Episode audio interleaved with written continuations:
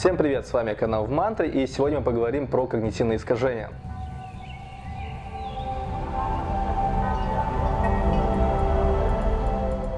Когнитивные искажения мешают нам делать правильные и объективные выводы на основе той или иной информации. И сегодня я расскажу вам о наиболее распространенных случаях, потому что описывать все когнитивные искажения не получится в рамках данного видео, их слишком много. Но о самых популярных я вам расскажу. Итак, поехали.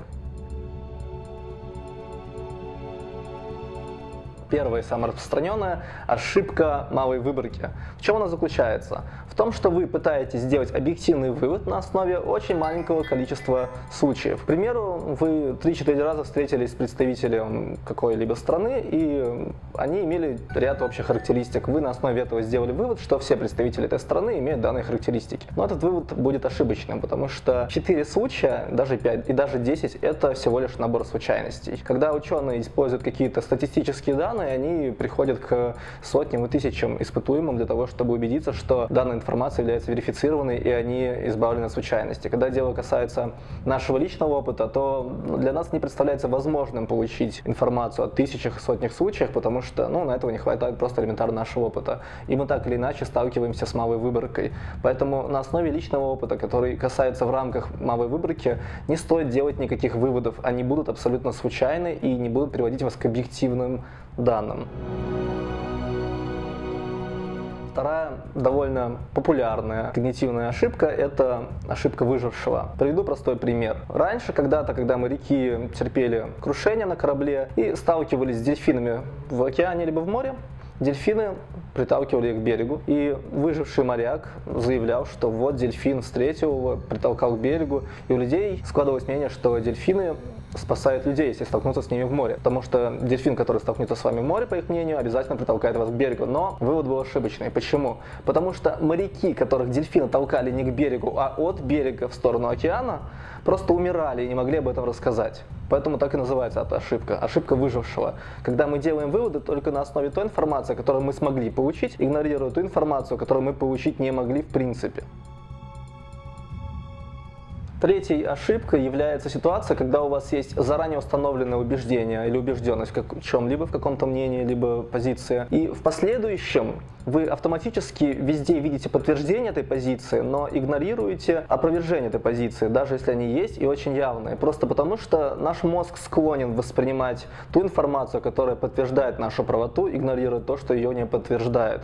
Это касается ситуации, когда люди читают, например, описание каких-нибудь психологических типов, астрологических описаний характера или чего угодно, в, где в большом потоке информации может спрятаться как и ошибочные данные, так и подтверждающие. Если у вас есть заранее какая-то убежденность, убежденность в том, что это точное описание, к примеру, про вас, то вы, скорее всего, будете видеть там именно подтверждение, игнорируя опровержение, точнее то, что не подтверждает эту позицию. Следующее – эффект авторитета. Это ситуация, когда, к примеру, человек, авторитетный в области физики, прям очень хороший, крутой физик, делает высказывания в области, в которой не является специалистом. Но люди склонны ему верить просто потому, что он уже является авторитетом в какой-то другой области. Хотя в той области, про которую он говорит, к примеру, там, по психологии или по философии, он вообще ничего не понимает. Но только просто потому, что он авторитет уже в другой области, люди склонны ему верить. Это тоже является ошибкой. Не следует воспринимать как авторитет человека в области, где он авторитетом являться не должен в принципе. Есть так называемое проклятие знания. Это когда человек, сильно сведущий в чем-либо, не может воспринимать ту или информацию с позиции человека, который в этом не разбирается. Из-за этого не может его понять и не может правильно преподнести ему эту информацию для того, чтобы он ее понял. Существует профессиональная деформация, когда человек склонен воспринимать какую-то информацию сквозь призму правил в рамках своей профессии либо специализации и без возможности воспринимать ее в более общем виде и в более общем свете, как другие обычные люди.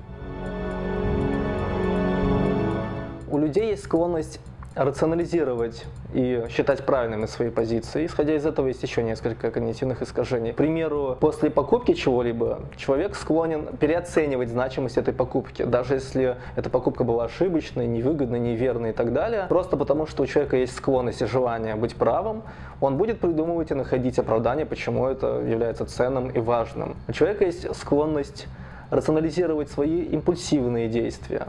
То есть какое-то ощущение, эмоциональное состояние, либо что-то еще подтолкнуло его к тем или иным действиям вне его сознательного выбора, только из-за того, что человек хочет быть правым, он придумывает себе рациональное оправдание, хорошую историю, почему он так поступил и так сделал